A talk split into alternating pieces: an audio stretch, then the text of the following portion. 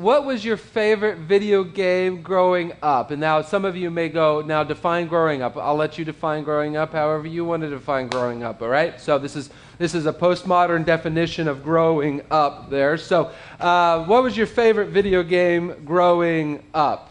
Coin op or console?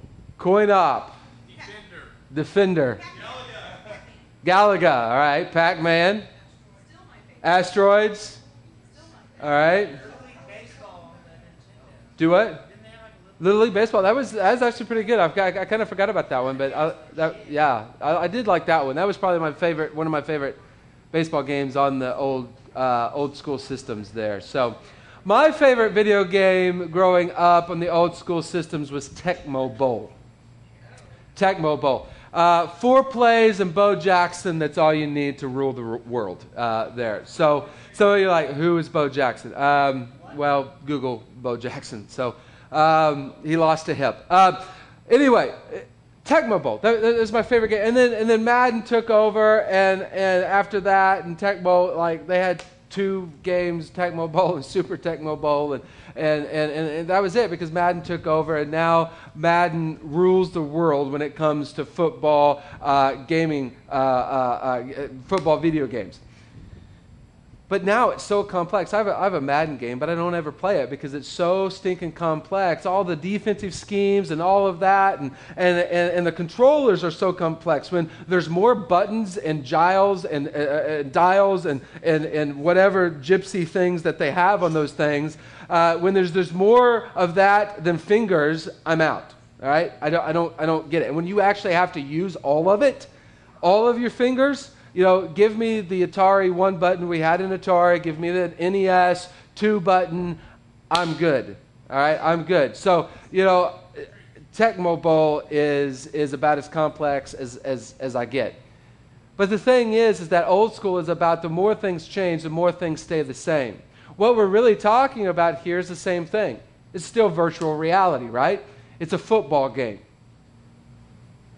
when Jesus came and showed up on this earth, the religious leaders thought that he was changing the entire game, that he was changing everything.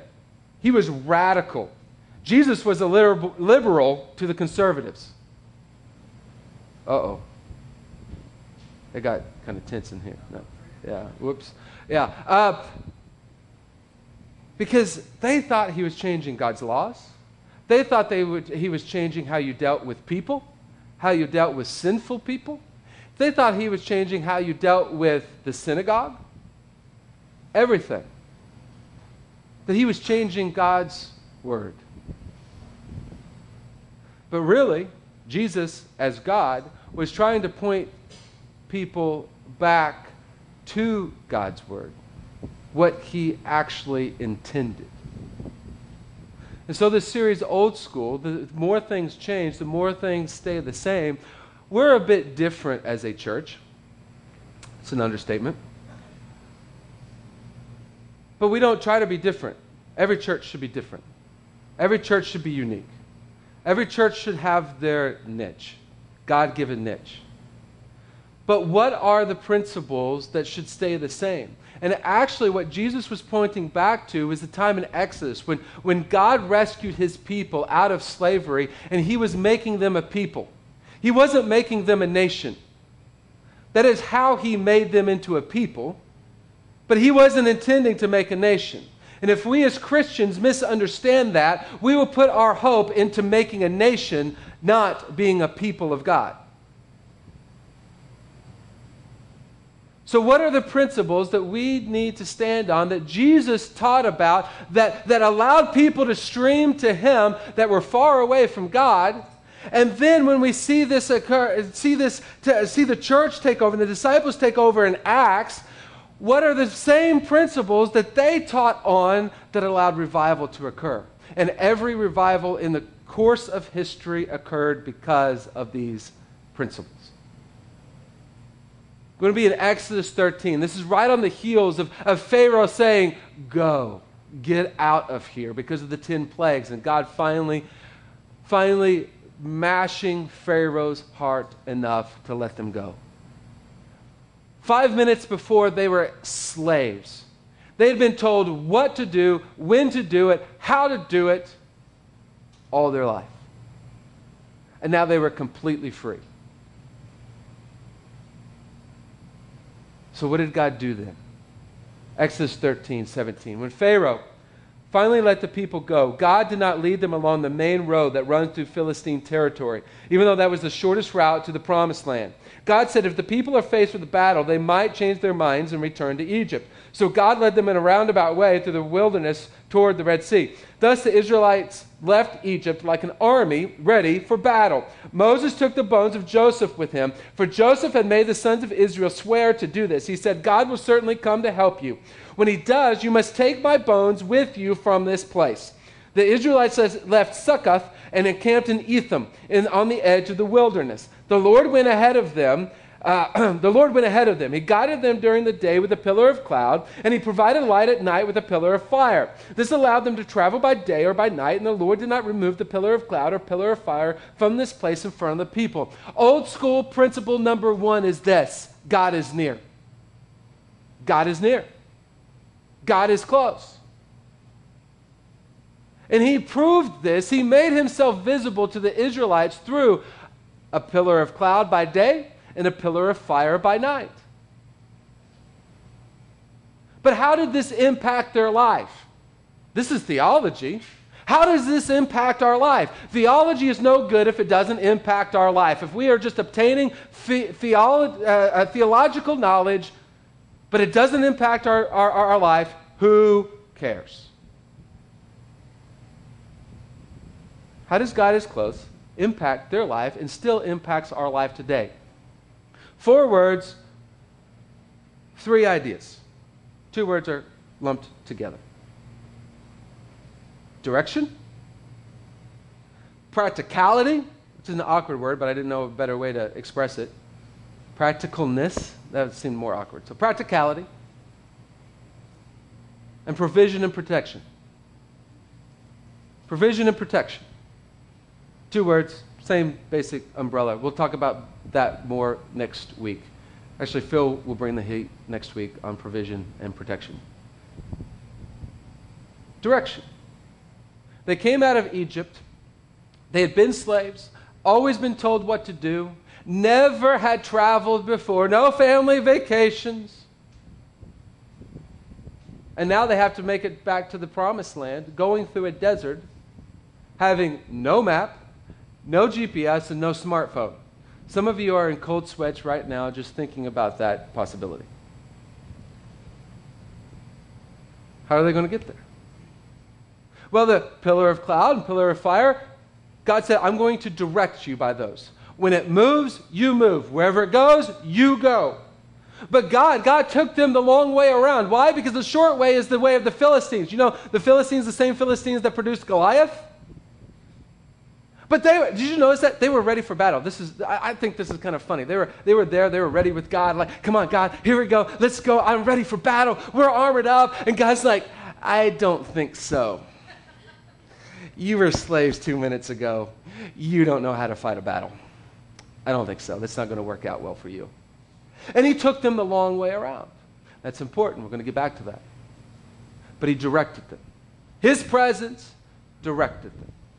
Second of all, practicality. It was very practical. The cloud and the fire were very, very practical.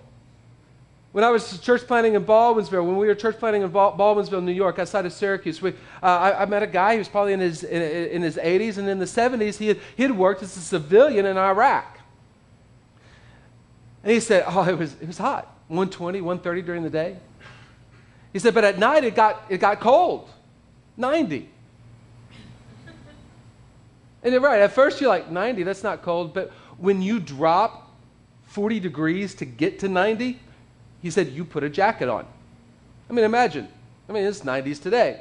Imagine dropping into the 50s tonight. What would you do? Put a jacket on. Right, yeah, rejoice and put a jacket on. All right? You would put a jacket on. In the desert, it's hot during the day and cold at night. Pillar of cloud. What does that provide during the day? Shade. It's practical, right? Fire. What does that provide at night? Well, you can see it if it leaves, you can see it. But what does it provide at night? warmth. God's wisdom and God's presence is going to be practical. And then provision and protection. We'll see stories next week of how he provided and protected them. If you've been around church and know the story of Exodus, you can, you can think of those stories right now. But God being close meant that he provided for them and he protected them. But he still does this today. Tell you a story from, from, from our life. Some of you know this story, and you're like, well, why does this have to be your life? I have the microphone. And also, I know my life better than you, better than your life, and so I can tell my story better than I can tell your story. In 2006, God convicted us about the debt in, uh, that we were in and uh, the insec- uh, unsecured debt that we were in and how we, we were using our money. Hey, we were still tithing. It was about the other 90% that's still God's money. And how we were using that. And God convicted us. We repented. We, we went to, to great lengths to get out of debt at that time, even selling the house. The, the house, it was that house that you would love to, to, to pick up and move to every location you ever lived, you know, for the rest of your life. You know, is that, that, that type of house. And selling that, we, we kind of, uh, a little bit of a gold mine there as, as, as, as far as, um, as far as principle is concerned and everything. And so decided to sell that, but it didn't, it didn't go as quickly as we had expected. But then in 2007, he, kind of led our hearts to, instead of being a youth minister, and, and, we were in a First Baptist church, a small town Arkansas, Heber Springs, Arkansas, down in Arkansas. And it, we had some First Baptist church type issues, but overall, you know, people just kind of ignored what we did in the youth ministry, which, which if, for those of you that know me, that's a good thing. Uh, and, and, and they just kind of let us do our, our, our, thing, and, and, and they paid us well and, and, and, and everything. And, and it, was a, it was a pretty decent, decent little gig. And, but God kind of started moving our hearts to, to, to, to lead a church, be a senior pastor in a church. Then out, out of that to church plant, we ended up in Baldwinsville, New York, outside of Syracuse to church plant and left there in August in 20, uh, 2008. And, and, you know, high dreams, high hopes and everything. Hit the ground running, made great relationships, but things didn't work out. It's a bigger story than what I'm going to go into here, but things didn't work out. It's like our route got longer. The direction that God took us got longer. Ended up at Target. It's a great place to work. If I took you into Target there, 90% of the people would still be working there. The team, the store team lead would probably be like, hey, whenever you want a job, you can come right back, have a job. But it wasn't ministry, right? It wasn't, wasn't what God had, de- we felt like God had designed us for. Another situation you felt like God was taking the long way around sent out resumes. Was too young to be a pastor, and church plant fail was on my resume, and too old to be a youth minister, so I was in purgatory. Well, minister purgatory, if you will. Just caught in between. Wasn't working. Had a church in Seattle. It was like, you can come up here and be, you know, our English speaking pastor to an Asian church. It's intriguing, but then moving, you know, our three kids at the time across the nation from Baldwinsville, New York to Seattle. That seemed too big. Like, well, maybe just hit the reset button and go back to seminary. So we moved back to Fort Worth, Texas for four months. Oh, four months. Because we began to see that seminary on a target salary was not going to work either. So we really hit the reset button and came back to Springfield. No job, quit Target to come back and start refereeing again, soccer again, and landed back here, 2011. Still felt like God was taking us the long way around. In early 2012, came across Crosspoint and Everything that we had gone through up until that point kind of prepared us for Crosspoint. Everything Crosspoint had gone through up at that, that point prepared them for me, which was necessary. But still, still, those of you that have kind of been with us for a lot of that time or, or, all of that time still probably feel like, you know, at times you kind of feel like God's taken us the long way around. But God taking the long way around, some of you, some of you, this is why you're here this morning. This is worth the price of admission. God taking us the long way around is about His sovereignty and our faith in His sovereignty. Some of you maybe need to Facebook that so you can remember it. God taking the long way around is about Him being sovereign and us having faith in His sovereignty. See, as Americans, we worship our comfort, our safety, and our happiness. And as soon as God takes us the long way around and, and, and, attacks the idols of safety, comfort, and happiness, we start attacking God. Where'd you go, God? God said, I'm right here. I'm directing you. I'm sovereign. This is not the first time I've taken somebody the long way around. You think you're ready for battle, but you don't need to go into that war. I'm taking you the long way around. And it's going to be practical. See, the entire time, by God's grace, we followed God's practical advice with money. Every step of the way until we came to Crosspoint, we took a pay cut. To go into church planting, pay cut to be a church plant failure, that's a pay cut as well, which to pay cut a church planter salary, that's saying something. And then when to come here, we had nothing.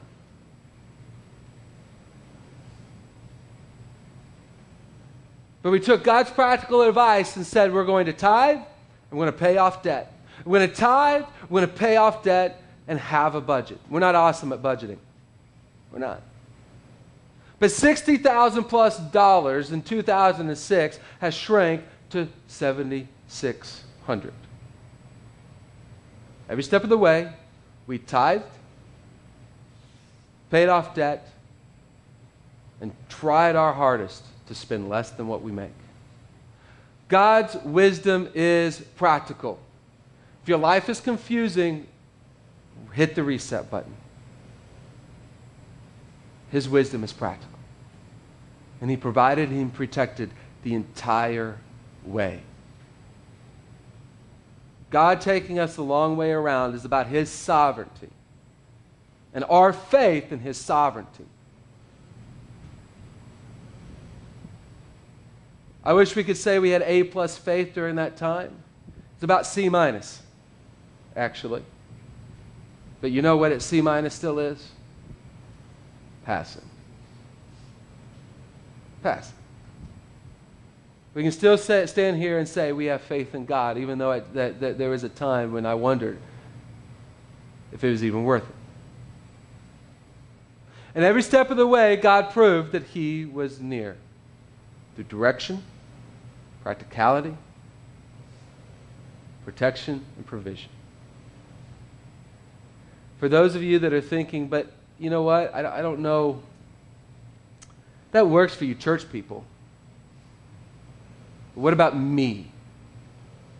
I'm too far from God right now. Will He be close to me? You don't know where I've been and what I've done and etc. Well, Mark, the very first thing that Mark said that Jesus said, guy that, that wrote down the story of Jesus really through the eyes of Peter. Mark 1:15, the very first words Jesus uttered in the Gospel of Mark is this. The time promised by God has come at last, he announced. The kingdom of God is near. The kingdom of God is really Jesus saying, God is near to you.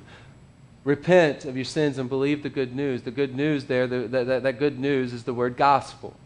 The gospel is, is that God is close. The gospel is not, you are bad, get better. That was the gospel according to the religious people. They believe the more things change, the more things have to remain the same. Jesus said the more things change, the more they stay the same. There's a big difference. He said, Things are changing, but I'm going to point you back to the very beginning.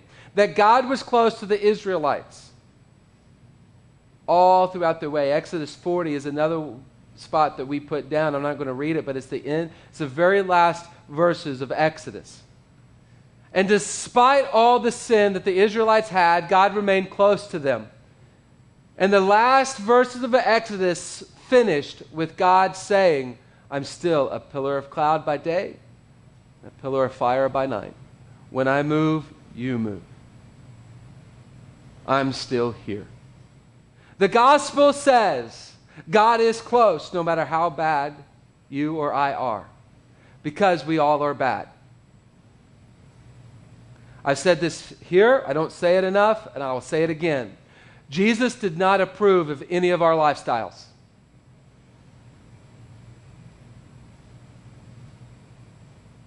If you think he doesn't approve of them over there, he doesn't approve of your lifestyle either. But that did not stop him from dying on the cross and proving that he is close. Deuteronomy 7, I put it in, in there, I'll just kind of paraphrase it. Says, I didn't choose you because you were awesome. I chose you because I loved you. And I chose you according to my plan and my promise, not because you are awesome. John 3:16 says what? For God so loved the world that he gave his only begotten son. Sorry, I learned it in KJV. So, only begotten son that whosoever believeth in him shall not perish but have everlasting life. God so loved the world, that's the gospel, that he came close. He came near to prove that he is near to all of us. And his promise is this 1 John 1 9. But if we confess our sins to him, he is faithful to forgive us, and faithful and just to forgive us our sins, and to cleanse us from all wickedness. His promise is this I will forgive and cleanse you. Period.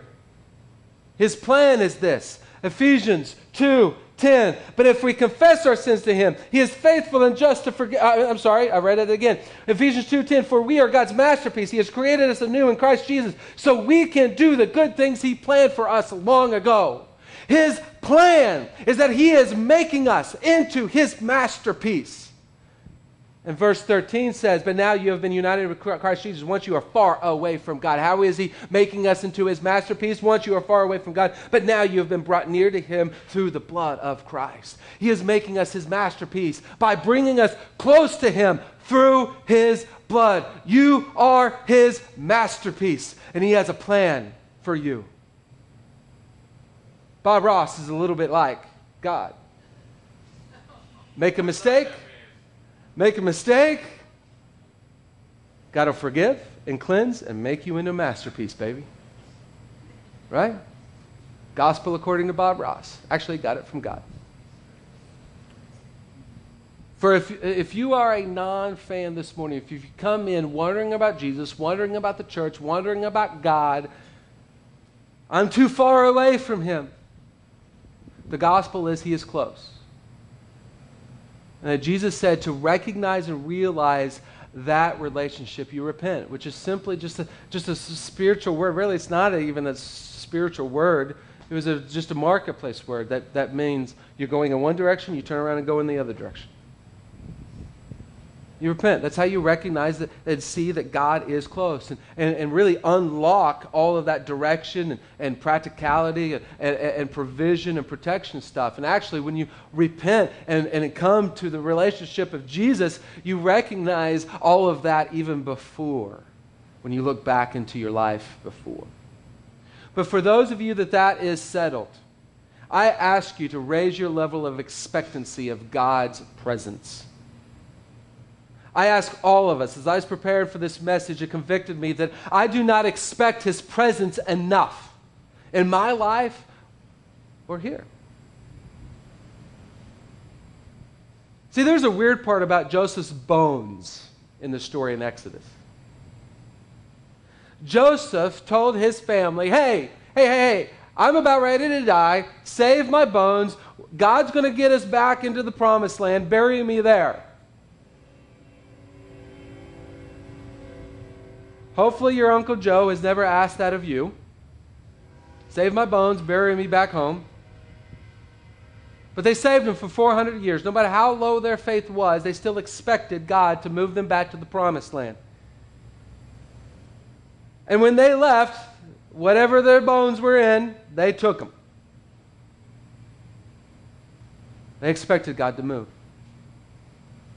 Do you expect God to move each and every Sunday? Do you pray for God to move each and every Sunday? God, save people this Sunday. God, move in my life this Sunday. God, use small group to, to, to, to, to move in my life and other people's lives. Do we expect God to move or do we just come? We must expect and imagine, imagine, imagine a church praying each and every week, each and every day for God. God, move. Raise my level of expectation for you to move in my life and move in lives of people who feel far from you right now. Move. It's our prayer work this week. God, raise my level of expectation of you being close to us. Always. Me, you, persons that's never come yet. Raise my level of expectation you'll move. There'll be people in the back if you want to talk more about this relationship with God and such. They're not there to judge you or tell you you're bad. They're there to say, God is close. And you can experience that. For those of us, again, that that's settled, use this time of reflection to ask God, raise my level of expectation. And then worship the one that's proven he's close to you. Let's pray. Heavenly Father, Lord, I thank you for this day, this time, this chance to, as, as a community, just to come together and celebrate your closeness. I pray, Lord, that you will uh, raise our level of expectation for you to move and be close to us. Lord, we just thank you. Love you. It's in your name we pray. Amen. Go ahead and stand with us. Pray and worship, again, the God who's close to all of us.